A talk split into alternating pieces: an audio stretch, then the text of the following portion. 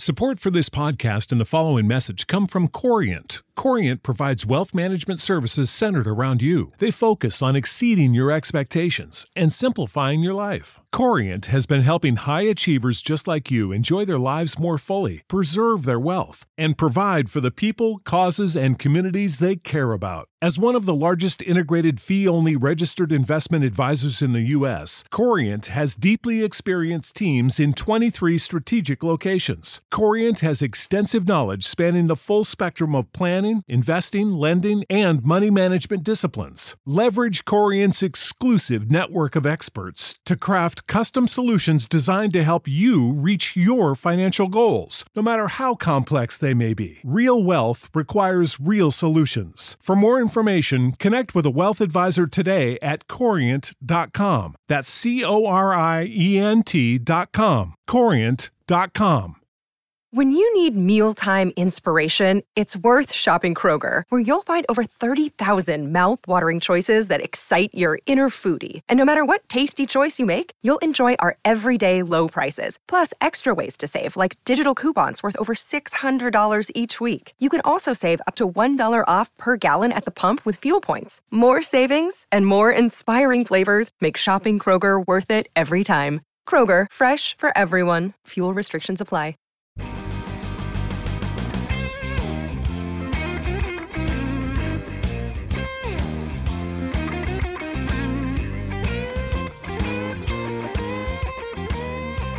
Thanks for joining us for another Blunt Business on CannabisRadio.com. And my next guest is definitely no stranger to Cannabis Radio. He's been on with us several times. Most recently, last year, he was on our High Society with Paxton Quigley series. And he is a New York City based cannabis law and criminal defense attorney, executive director of NORML's chapter in the Empire State. As we know, it's the National Organization for the Reform of Marijuana Laws. I'm here with the principal of the law offices of David Clifford Holland, PC. David C. Holland. David, thanks for being on with us. Thank you for this opportunity to join you. And my pleasure. A chance to go and get you on Blunt Business, but uh, haven't had the chance to do that yet. But you know, to make the rounds here, we have a lot to talk about when it comes to New York. We know a lot of story, a lot of news has come out of there, so let's talk about it right away. New York State will now announce plans to usher in its first outlets for retail sales of adult use cannabis by the end of the year and to be one of the state's first licensed retailers. The licensing now, I believe, is about 500 licenses that are going to be doled out initially. And to, in order to be one of those first licensed retailers, you or a member of your family must have been convicted of a cannabis related offense. As part of a concerted push to assure that early business owners will be members of communities that have been affected by the nation's decade long decades long war with drugs. With that said, many vendors are not waiting for a license to get started. Uh, what I wanted to get the idea is uh, initially the approach to the licensing now. And we've talked to several people right now on upcoming episodes of our Green Peak series. We had a uh, Jason Zarkowski, Ken Advisor, talking about cannabis licensing in there, where he's directly part of that going on. What do you think about the rollout right now and how social equity is is such a priority at this first early stage? Um, so it's a good question. So let me just say one thing. So New York State created two sets of provisional licenses that don't exist under the MRTA, which is the Marijuana Regulation Taxation Act that legalized it. What they've done is for the existing hemp growers, they've issued 52 provisional licenses that allow them to now grow, you know, uh, cannabis plants that are above three tenths of a percent of THC, which is what you know federally is deemed to be marijuana with the retail side of that. So those folks just got their licenses so they can get their crop in the ground and have something out by fall. So they've now created a provisional set of 150 licenses that they intend to dole out for um, what are going to be justice impacted individuals, like you said.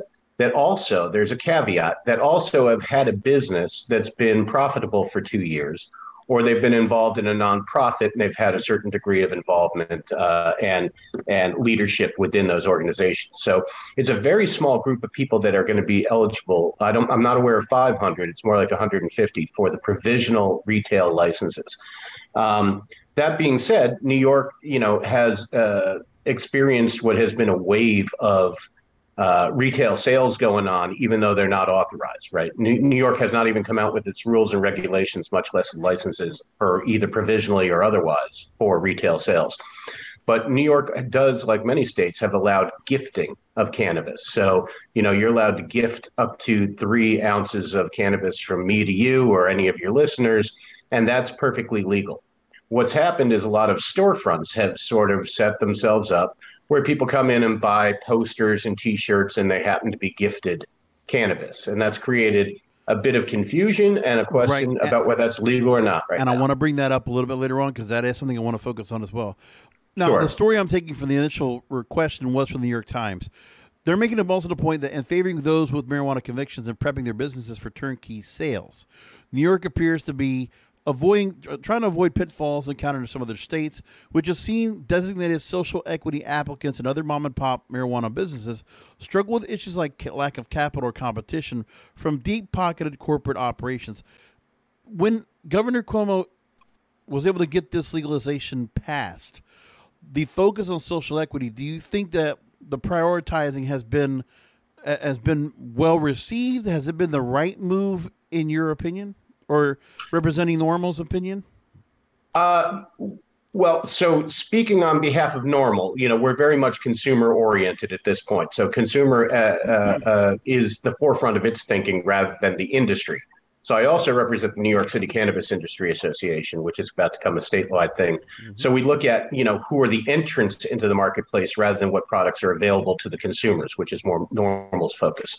Um, with that said, I think New York has one of the most progressive um, uh, social equity programs. It has a long term view of really trying to, you know, uh, uh, redress the harms of the drug war in those communities that were devastated and those community uh, members that were incarcerated. You know, it's trying to address that for sure. With these provisional licenses, there is some criticism that, you know, like I said at the outset, these groups of people don't actually exist under the legalization law. So it'd be one thing to say a justice impacted individual who had been arrested is allowed to pursue a license. But that sort of kicker qualifier, and you have to have had a business that has been profitable for two years, which you're the owner of, that gets to be a little bit more complicated. So is that equitable when we all know the people that had had justice impact may have not been able to therefore pay their rent one year, or they may have defaulted on a car loan and they may not be qualified for bank loans? That becomes a little bit more of a of a thorny situation. So I think that in answer to your question, New York is by far the most dedicated to social equity, but sometimes you know it's uh, uh, its rollout may be different than its intent. And I'm hoping that you know there'll be course corrections along the way to make sure that equity is always prioritized over the out of state, you know, deep pocketed corporate enterprises. And it's amazing the the level of investment they're putting in. Two hundred million dollars, as the last read, was a reported number that was being pledged towards this social equity program. Uh, I want to take a, from a story from Forbes that you were also quoted in on. Uh, that they also spoke with you about uh, law and policymakers, quote, have said that one goal of legalization is to encourage traditional market operators to go legitimate. Current mm-hmm. law also requires legacy market operators to de- demonstrate they've been engaging in business activity to, in order to qualify for one of the 100 licenses initially. New York Governor Kathy Hochul says will be reserved for small businesses. But that puts a conundrum, they say, in this story. They need capital, and they need to stay in business, even if technically speaking, buying from them is against the law. But since they're already fulfilling demand from a market that's projected to grow, keeping in business is one way to provide a legacy market with the startup capital necessary to enter the legal market. Now, you said this when uh, asked about this. Quote, I don't see why people need to go to New Jersey for legal weed except for the novelty of it. When, regarding the traditional market, you said, quote, you're supporting local growers for the most part who have demonstrated responsible growing practices. End quote. Now, one, one of the selling points of legalized marijuana is product safety, but there have yet to be any identified public health crises created by tainted cannabis, and that's over 50 years of prohibition. You also mentioned that the weed in New York is just as good, if not better, and a lot more accessible. Talk to me about how this first round of licenses go far is going so far. Where are we now in the process? So as of right now, we're waiting to see the applications that come out for the justice impacted individuals. Mm-hmm. Um, that will be those 100 licenses. But let me just say something about the 200 million fund. So this really is where New York is differentiating itself from other states. There is going to be a public-private fundraise by the Dormitory Authority of the state of New York, or what they call DASNY.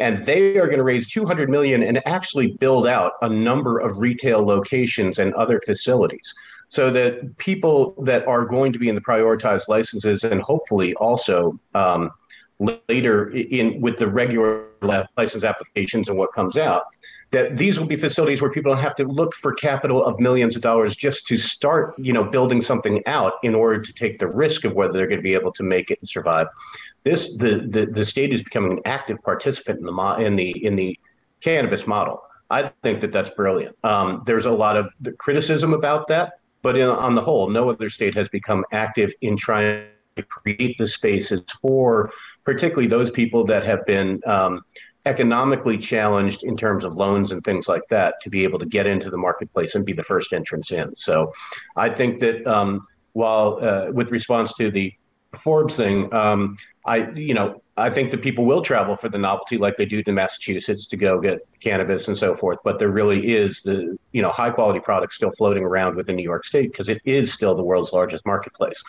Um, with regard to product safety, um, you know there there I have not seen proof of fentanyl laced cannabis, but I'm not doubtful that in somewhere out there there has been laced cannabis, you know, with uh, with things like that. That's a very small group of people that probably are coming in contact with that, and I don't think it's like the uh, much beyond the person with the you know Halloween and razor blades and apples as compared to you know the reality is it would be very expensive to put fentanyl into cannabis. It's really not in a dealer's interest to to try to sell that product. So I think that's a probably people lacing it themselves rather than necessarily seeing wild, rampant patches of untested cannabis loaded with some sort of deadly poison.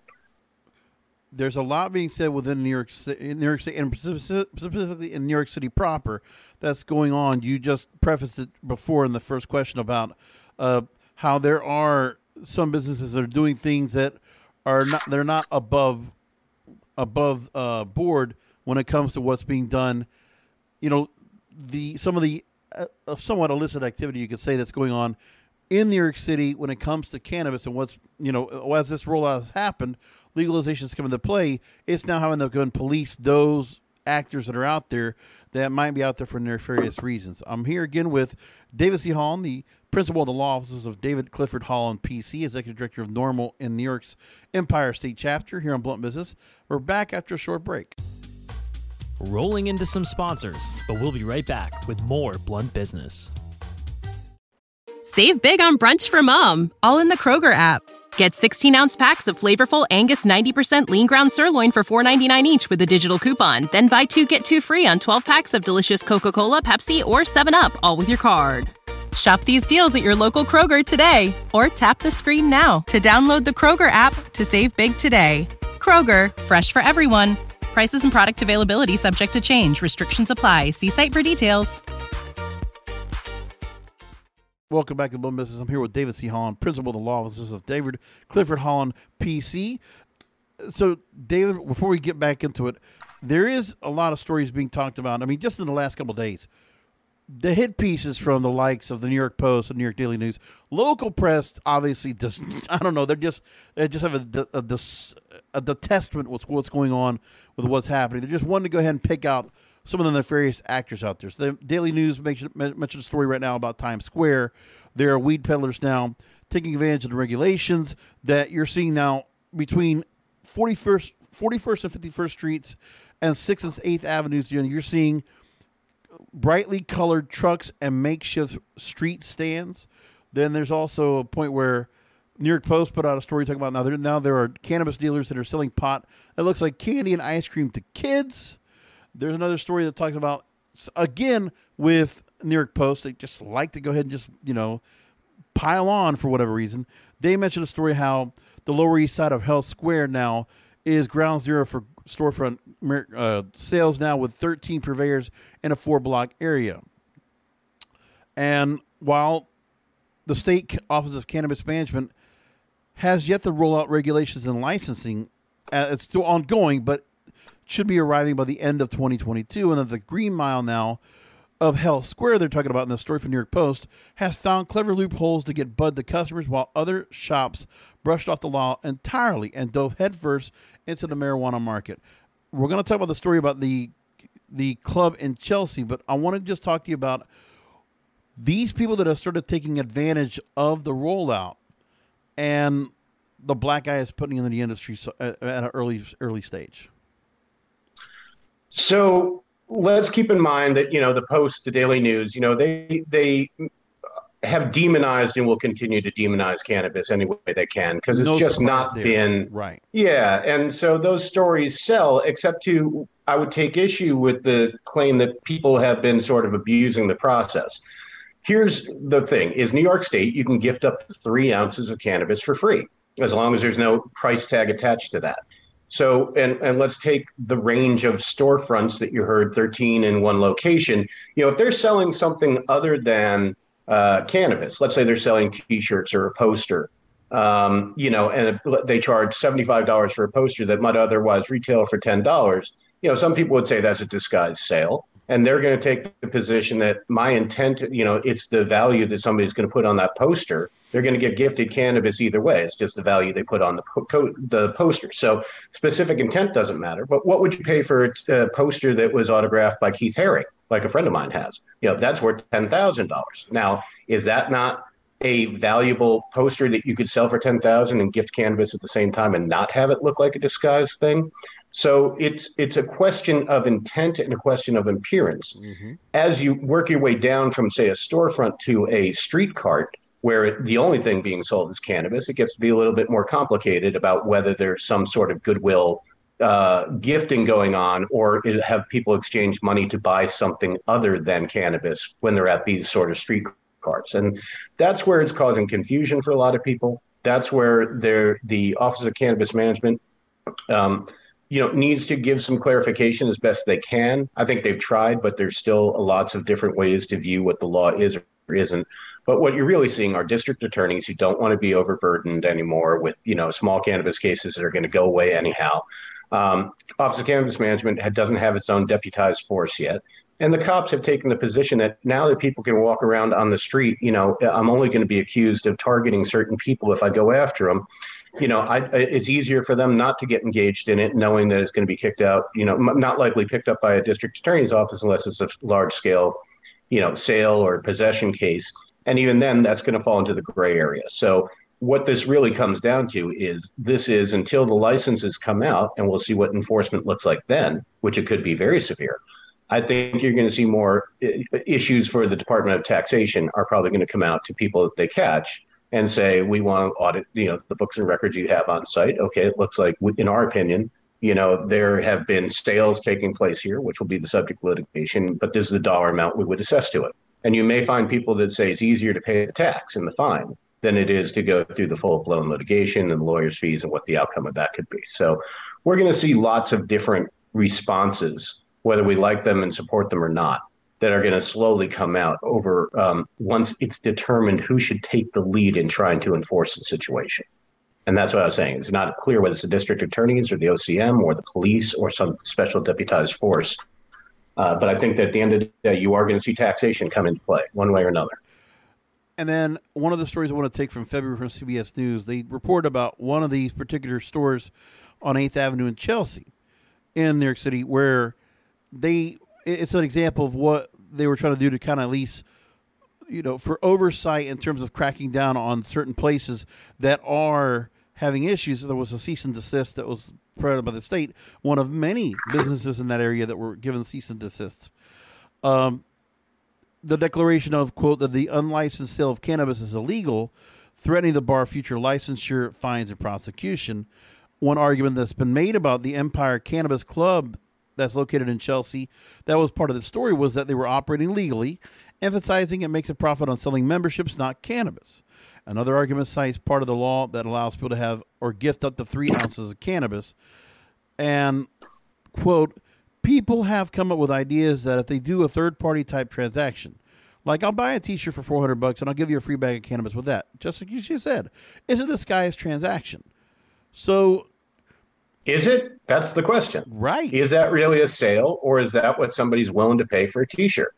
All you got to do, take an example, and I'm sorry to interrupt you. No, no, look at Times Square and look at these crappy t shirts that sell in all these souvenir shops for $25, $50.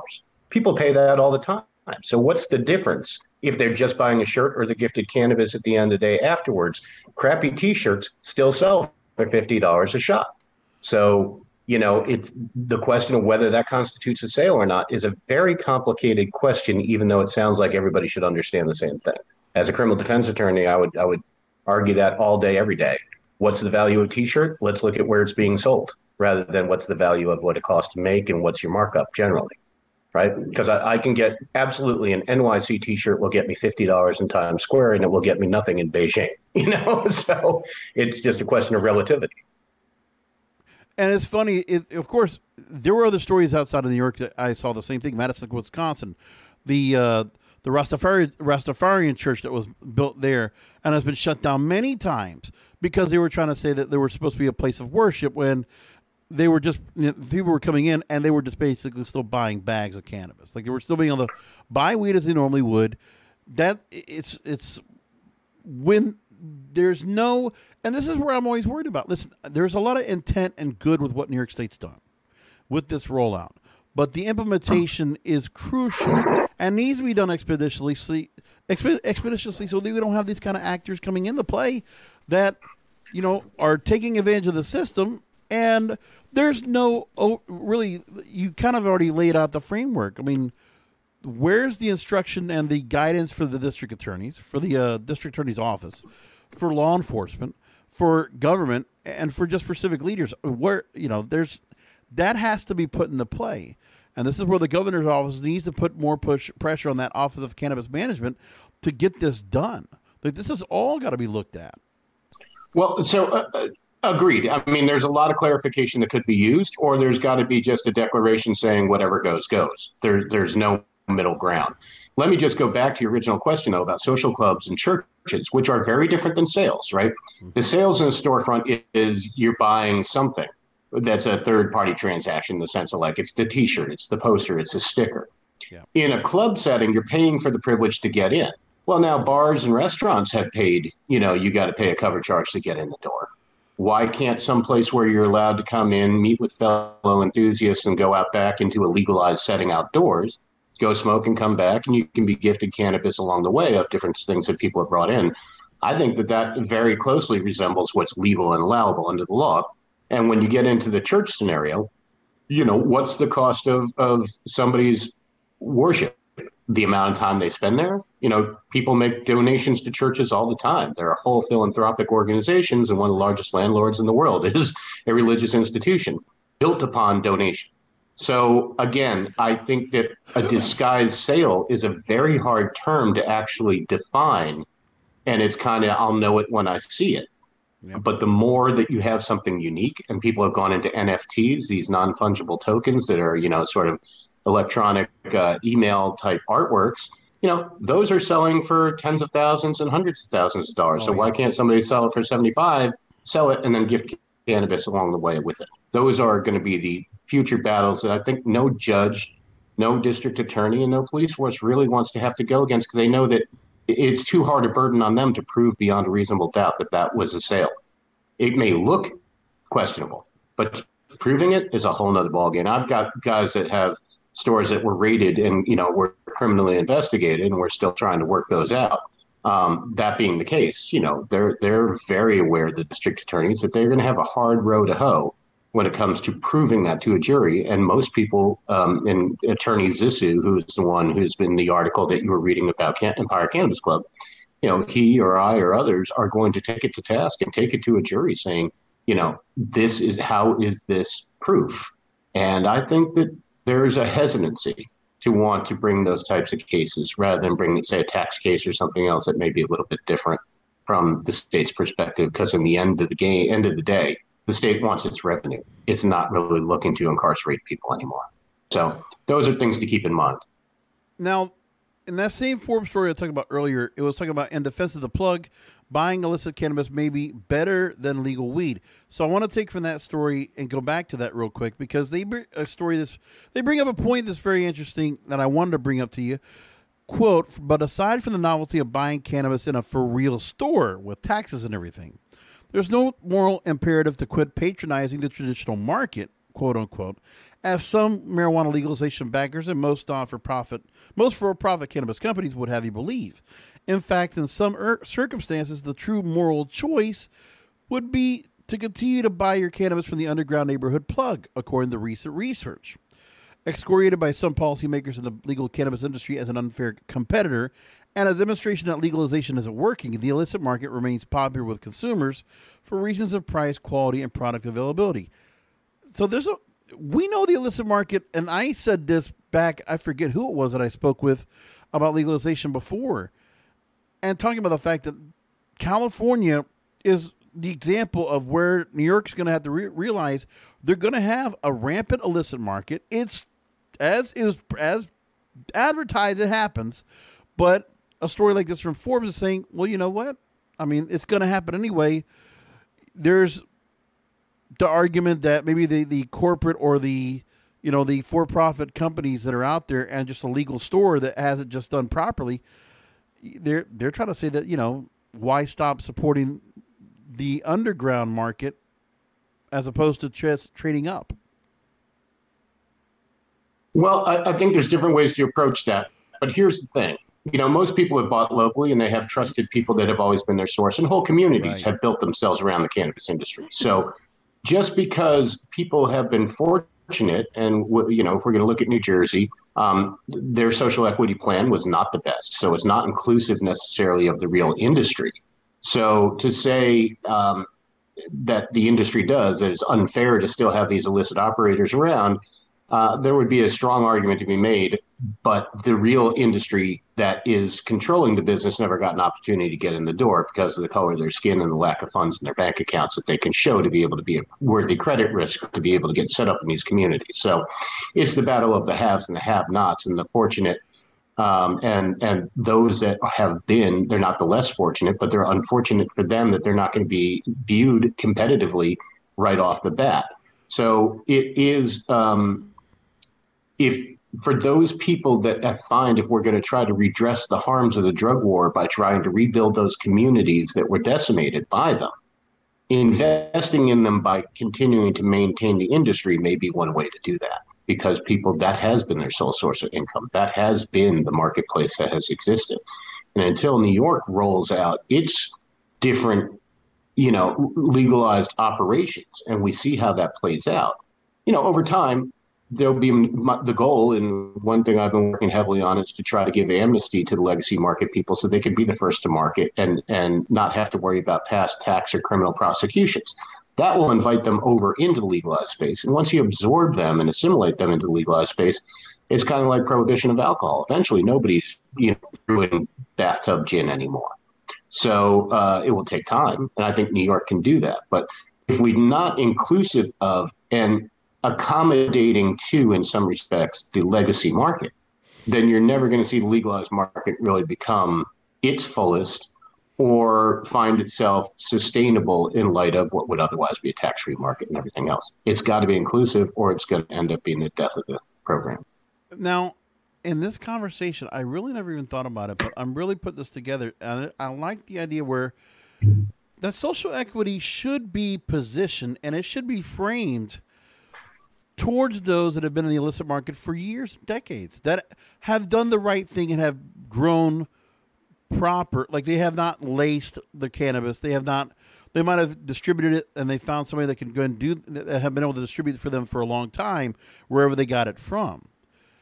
There should be something to be said about how social equity should benefit and, and how New York State should be able to go ahead and use this as an example.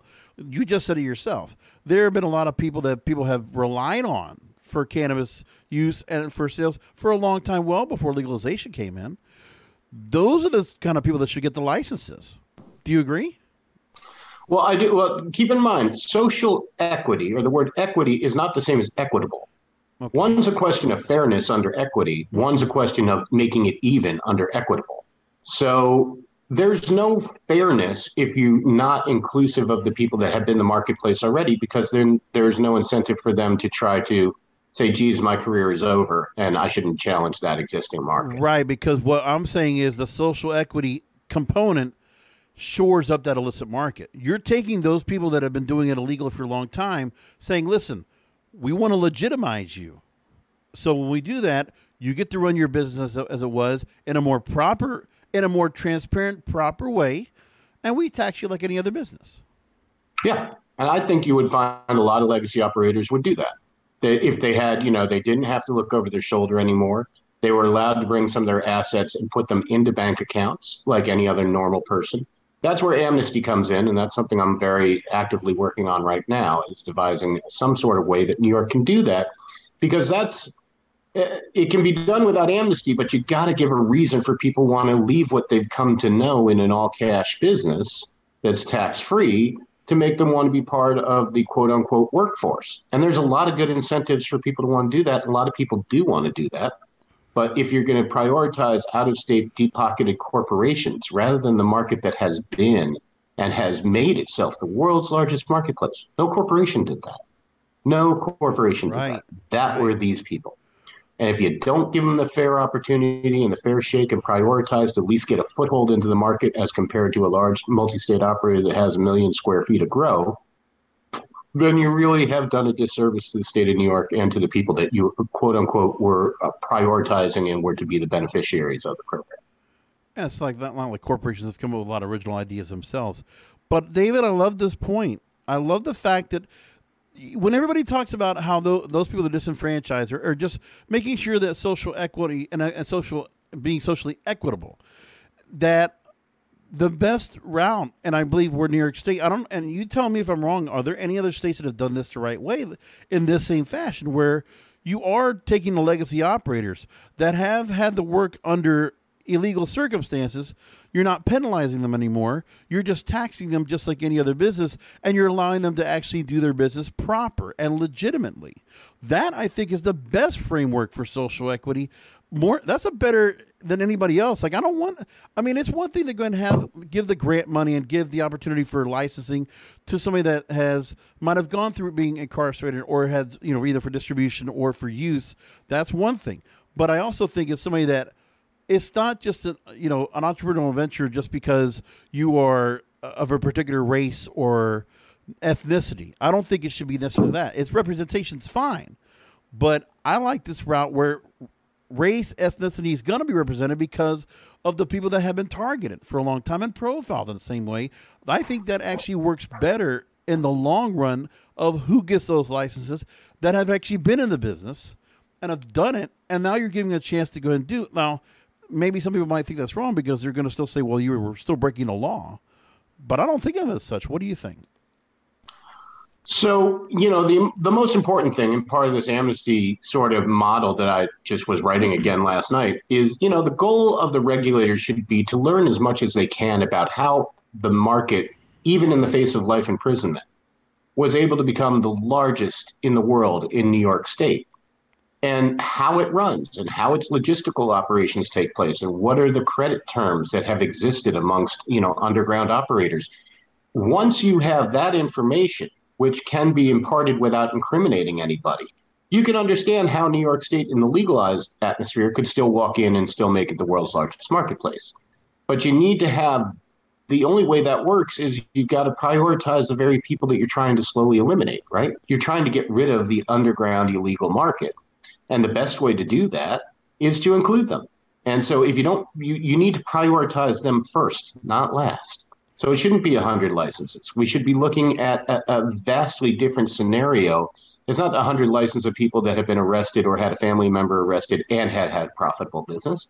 There are a lot of people with profitable businesses that will never be able to tell you that they were profitable because you haven't been able to immunize them against the criminal or tax penalties that come with them saying, hey, by the way, I ran this whole neighborhood and, you know, very successfully and I employed 25 people and, and so forth. So that's the key to success is to learn how the market has existed so you can learn how to yes. adapt it to the legalized market. Now, do you feel like there might be some parameters that need to be met by some of these people that fit this amnesty model? So if there were other illicit activities they might have had on top of everything else. So say if they were, you know, not just peddling cannabis, but they also have you know records for having other or having narcotics, for example, that they might have also been a part of as well. Or I mean, let's be honest, anybody that might have been any kind of racketeering or any kind of you know, mob type activity, even though that's not a common thing as much as it was with the five families. But I mean, the kind of people that could get this, they need to go through some kind of a testing ground.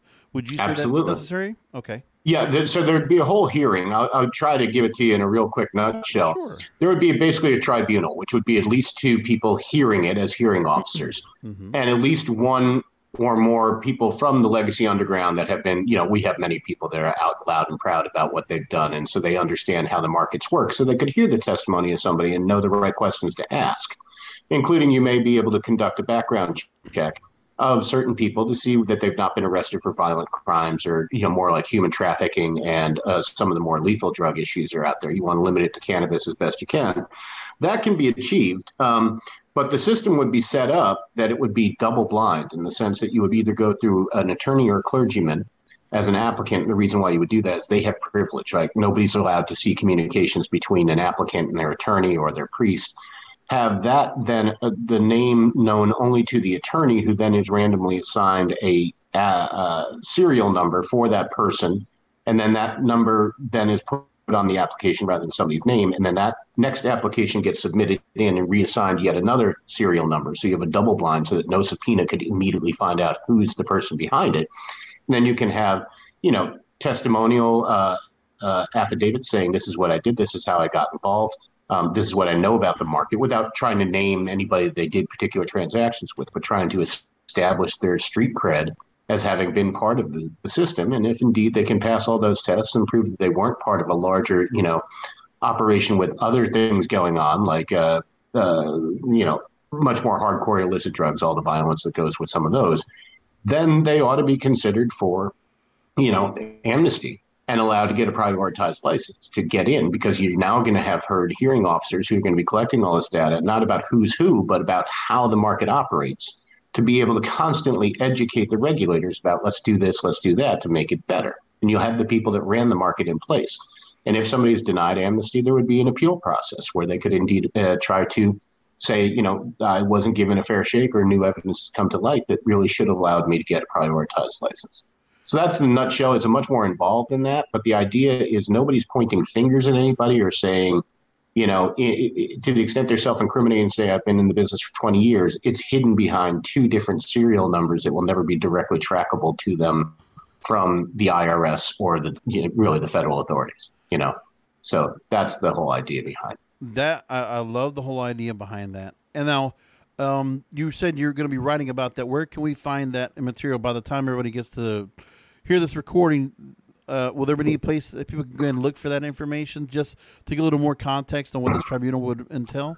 Yeah, I haven't produced it for public consumption yet. Um, I'm working on it with the Legacy Group right now, and we're discussing it with the Office of Cannabis Management. Um, and I think I want to leave it there for another month or so.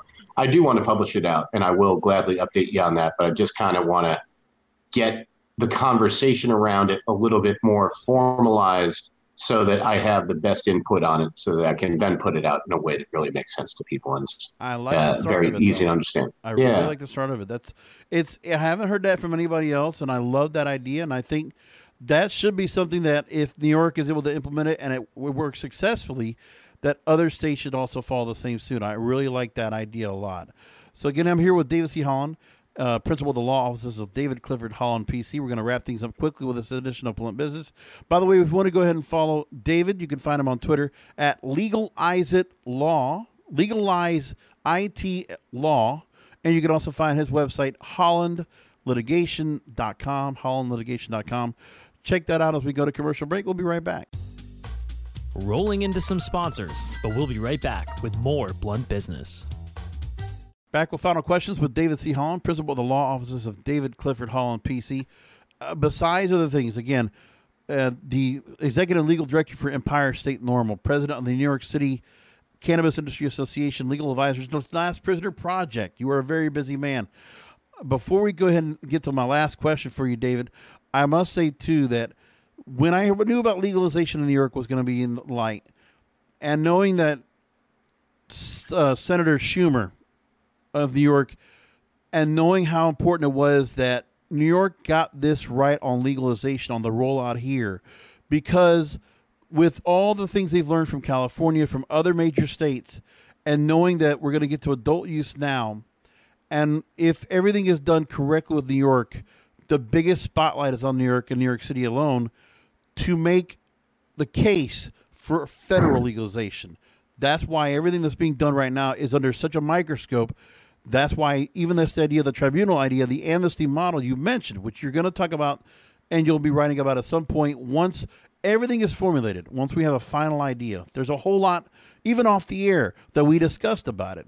There's a whole lot there I want to just bring up and just say I I applaud what New York State's been doing. I like that we get a chance to see some real ambitious direction of what's going on there.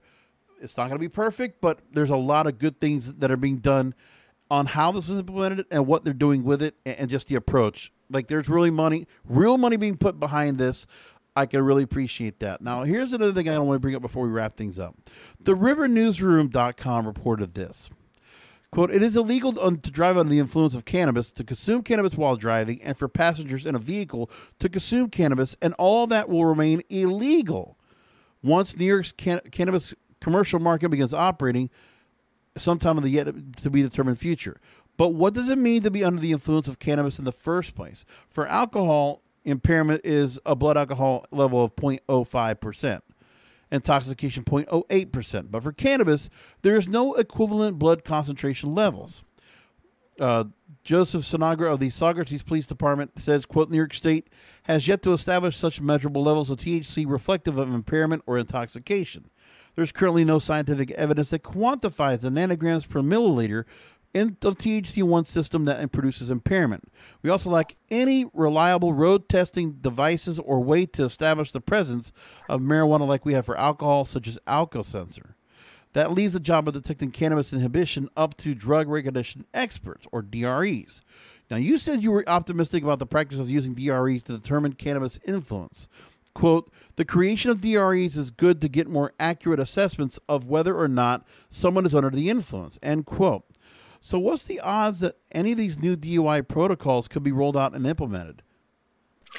So I think that there's a lot of money going into the science behind it. You know, this is the um, this is the uh, pot of gold at the end of the rainbow for, for law enforcement, if you will. Whoever invents that spot where you can really, within a matter of minutes, determine the actual THC concentration in somebody's blood and prove that they have, you know, different signs of impairment is going to end up becoming the norm by which this is done. Well, let me tell you, as a former prosecutor, you know how they used to do it. Um, you know, with blood alcohol concentrations, they pull over somebody they think is drunk driving. They make them do a field test, which is you know touch your fingertip to your nose, walk a straight line, this and that, and that's because alcohol generally in in the vast proportion over 0.05 percent, 0.08 percent, which is driving while uh, uh, under the influence. I'm sorry, a 0.05 is driving under the influence. Driving at 0.08 is driving while impaired. It on the mass spectrum of people, it hits people the same. They lose their coordination, they slur their speech, they get glassy eyes, they get all these things. And cops have a checklist. What did you observe? I smelled alcohol on their breath. I, you know, they had glassy eyes. They were unsteady gait. Blah blah blah blah. So they tried to apply that same model to people they pulled over for under the influence of cannabis. And it's not the same. They would say, well, they had a green tongue. Well, they had red eyes. Well, they were not able to, you know, uh, speak in a, uh, you know, steady fashion. Well, that's not really proof of impairment because, like you just said, you know, you at first, I think it was Oregon had five nanograms per milliliter. Was then above that was presumptively you know, under the influence of cannabis. And then they ended up trying to raise it to 17 nanograms, saying it's still, you know, it's different per person and there's no real set number you can put. So it will relate to, you know, uh, other observations other than just maybe it's the smell of cannabis or the red eyes or the green tongue. And it will be a number of things that because cannabis affects the central nervous system differently than alcohol does, they're going to have people that are more equipped to be able to conduct roadside tests until there's some swab or nasal swab that will be out there that will better indicate the level of THC in the system at that moment and, and, the observable signs that are on top of it saying with that amount and these observations that would prove impairment. And David, I want to tie in the story. A few weeks ago, I talked to Kelsey Applebaum, head of community partnerships at Vangst. Why am I bringing her up? Because they were talking about the job market because they're doing job staffing. They talked about I talked to her specifically about a story from Marijuana Moment that how the Department of Transportation was proposing a new drug testing policy for workers that use marijuana off the job. This, I think, what the DOT and what the research was being done by the Department of Health and Human Services puts into something where they have some direction of where they're going with it. But if this can be done to where law enforcement can have direction and they just find the technology to be able to go ahead and do the testing on site, this would be a great idea. Because the fact is, they talked about how forcing workers to urinate in a collection jar to go ahead and test for cannabis was not effective. They were saying instead of using oral swabs and mm-hmm. you know using that instead to detect marijuana use. And then the DOT proposal, they mentioned there was a four nanogram for per milliliter screening test cutoff for THC. That would be enough for them to say would detect use of marijuana while eliminating possibilities of positive tests. So that would say impairment, if you will, if it was at 0.04%. So if I follow you, I think that what Department of Labor has said is, look, you should not pre or post employment test somebody, right? So not during the job interview or not when they're on the job, unless there is an articulable and observable set of conditions where the person is unable to carry out, you know, the functions of their job, right? So that's critical. The peeing in the cup what happens is all you're doing is measuring whether somebody's consumed cannabis in the last 30 days. It's not a predictor of impairment. It's just a yes. proof that somebody had some encounter with something that comes up and reads like a cannabinoid in the spectrometer in the urinalysis. So that's a big deal because what it's really saying from the Department of Labor is what people do in their off time is their business. So as long as you don't have an observable and articulable condition that makes them seem impaired, that they're you know not responsive in the way they need to be and they're falling asleep at the table or whatever those are the only things that are going to get you really jammed up unless and there is a caveat unless your drug testing is subject to a collective bargaining agreement.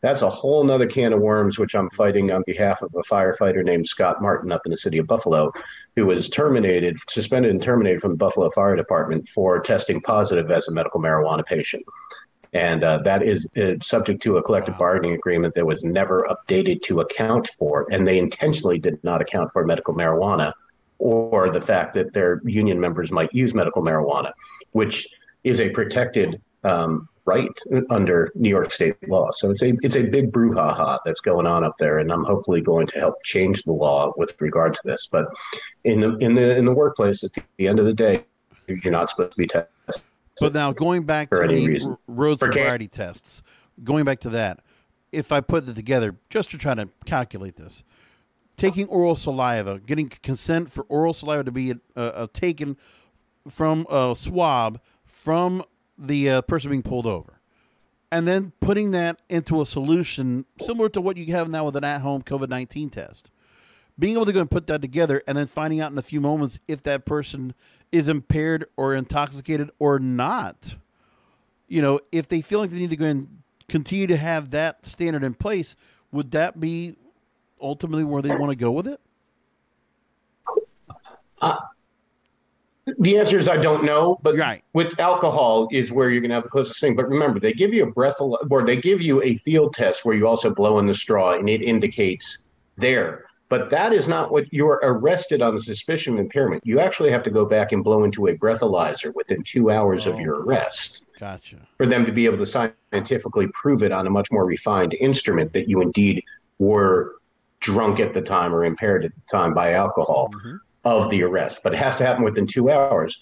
And here's the difference between alcohol and cannabis. In two hours, alcohol uh, it, it, tends to dissolve in your system and break down. You're you're sobering up. You know, it's not registering as high. Right. Cannabis will go back 30 days. They can still find it in your system, even though most of the time they're not testing for the number of nanograms to prove somehow whether the half life of the cannabis molecule you know where that is on the spectrum whether it's more recent use within 30 days or you know extended use 30 days ago those are things to be figured out by the technologies. But I don't think there will ever be one conclusive test right there on the spot. I think there will always be things subject to verification. Make sure there's not false positives, and make sure there wasn't, you know, tampering or anything else.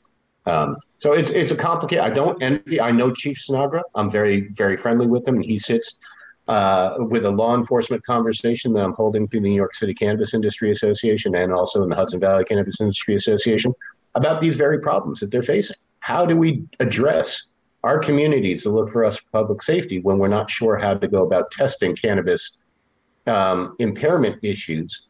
Because the old tests that they got away with, which we know didn't prove impairment, how do they address that now? And what's that dialogue they should have with legislators and their communities? And that's a very important conversation we're very excited about having. I think it's a great. I mean, this uh, once again, but this was not in New York City. This is Hudson Valley, New York City, New York State that brought this up. I'm like, what a great point to make because, you know, it's where okay, businesses can kind of kind of run how they're going to run, but still, even though we have legalization now, you still have to be responsible. You still have to, you know, still practice somewhat moderation, just like you do tobacco or alcohol. I mean, that's still going to be the the that's still going to be what consumers are going to have to understand that you know yeah you're now you have the device it's, it's it's free to consume this and that but you still have to go ahead and law enforcement still going to go ahead and pull over those that you feel that are under the influence. That's still going to be a thing that doesn't change. So i mean i i appreciate that this has been a great conversation. This is part of i didn't get to talk about the part of the the the, the amnesty part and this right here of the the uh, road testing. This these are very important subjects, and I'm glad these conversations are being had. And like I said, I feel good that if New York is able to go and pull everything together and give it the best possible model, and we didn't even talk about compliance. We didn't even talk about, you know, where businesses are at this moment. The licenses are just getting doled out now. But I mean, sure, social equity is very important. But for me, it's the area of social equity we talked about earlier, and some of the things that are being discussed now with such a large population to work off of. What a testing ground for all this to happen. There's one way here Canada does it, but when it's being done in the states here, and such a large state like New York with so many people, and how New York City could absolutely be having this rollout be implemented in such a positive fashion that federal legalization it's going to be ultimately, I think, the reason that federal legalization will finally pass when they see that New York has done so well with it. That's where I think it's it's the key that picks the lock. What do you think? Yeah, I, I agree with you. You know, we're the 37th state. Uh, you know, in terms of there are 37 that have legalized medical and and 11 or now 15, I think, now that have done Correct. adult use. When we're the we're one of the most recent. New York is the home of the world financial markets. New York is considered the second most powerful capital in the world after Washington, D.C. Yeah. Right. So you have the United Nations. It all revolves around here. So New York is not just because of its size or just because of its, you know, uh, access to the world's greatest cannabis. It is the power center. One that becomes part of the normalized conversation and I'm glad that organizations like NORML and the New York City and Hudson Valley Cannabis Industry Associations have fostered those conversations. People are talking about it very seriously now. People realize this is an industry. We're the fifth largest crop in the United States, and that's not including what's the illicit market. So it cannot be avoided. The legalization is a question, uh, sadly, of politics, not science. And hopefully someday, you know, you have enough people to almost uh, enough states to almost pass a constitutional amendment, which is something I'm working on too, that can be, you know, safeguard the rights of the states under the Tenth Amendment to be able to determine whether they want to have legal cannabis or not, subject to, not subject to federal interference. So it, it yeah. federal legalization is coming within two years. It's an inevitability. And it will probably be led by conservatives, ironically, rather than others, because the majority of the states yeah. are red states and they are states' rights people. And I think that you're going to see as a states' rights issue, they're going to say it's too, you can't turn back the clock anymore it's just too late. It's just a shame that with all the momentum that was going on this time around, they, you know, the Democratic led House and Senate, the opportunity to go and get this passed right now, and $40 million of lobbying money injected into the passage of this to get it from the House passed once again into the Senate where it's not going to make it through. It's unfortunate. And, you know, that's a win that, you know, politically, you know, any government should have had to be able to get this done because it's it's an inevitability, as you said. Could have been two years sooner, uh, you, but we might have to wait another two years. I agree well, with that. You cited the problem: lobbying money. right? How many Oh, forty I've million dollars is a drop in the bucket. You Oh know, the God, pharmaceutical industry and other big Yeah. corporate interests have much more lobbying money they put in to try to prevent it from legalizing. So the will of the people will speak out one day. You know, it's it's it's, otherwise you're not going back to Washington. So when we remove, if, if we were to have more transparent and limited amounts of money that can be contributed through a lobby, we'll find justice actually is carried out by the will of the people rather than the the, the desires of the, the deep pockets that people aspire to as politicians and you know support base and contributions for their campaigns. Lose the power and p- empower the people, you'll have legalization no time. Agreed. Again, I'm here with David C. Holland, the principal of the law offices of David Clifford Holland PC. Website is hollandlitigation.com. And real quickly, if you want to just uh, let listeners know how they can go and get in touch with you or how they can follow along with what you're talking about here, the conversation can continue. Yeah, please, by all means, you can reach out to me through my website, hollandlitigation.com. I'm reachable as Legalize It Law at Twitter. Um, and you can look at um, nyccia.org. That's the New York City Cannabis Industry Association, of which I'm president.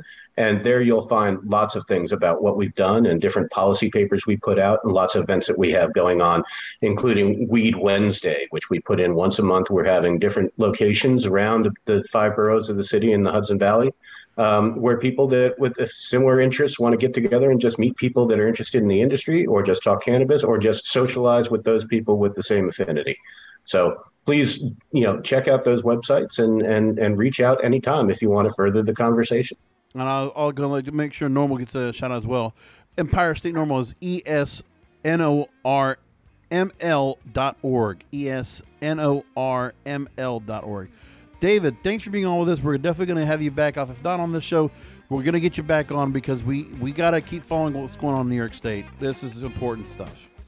Yeah, thank you so much for this opportunity. And my pleasure. God, we are so far out of time. But hey, this was a great conversation. And folks, thanks for listening in to another Blunt Business. We'll talk to you next time.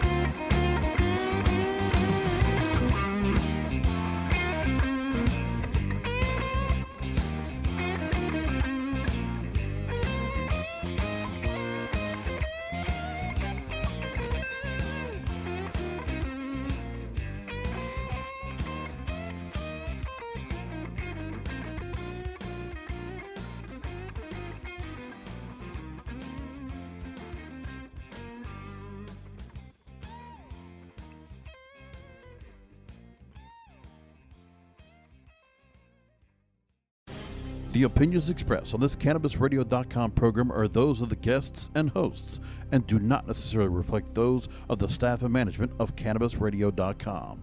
Any rebroadcast, republication, or retransmission of this program without proper consent is prohibited.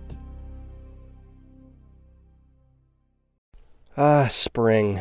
Nothing like the world progressing towards summer to inspire your own progress. That's what life's all about in your career, relationships, and your finances. Let's talk about that last one. With the Chime Secured Credit Builder Visa Credit Card, it's easy to start building credit with everyday purchases and regular on time payments with no annual fees or interest. So your weekly grocery run can feel even more productive, and that morning coffee can taste like a little victory. And if your credit scores grow, so could your opportunities to get lower rates on loans, like for a new ride or finally having a home to call your own. Sounds like progress, right? With Chime Secured Credit Card, you can start improving your credit scores right away. Get started today at chime.com slash build. That's chime.com slash build. Chime.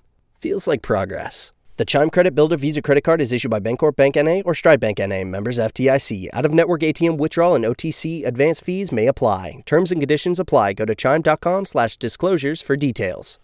Save big on brunch for mom, all in the Kroger app. Get 16 ounce packs of flavorful Angus 90% lean ground sirloin for $4.99 each with a digital coupon. Then buy two get two free on 12 packs of delicious Coca Cola, Pepsi, or 7UP, all with your card. Shop these deals at your local Kroger today or tap the screen now to download the Kroger app to save big today. Kroger, fresh for everyone. Prices and product availability subject to change. Restrictions apply. See site for details.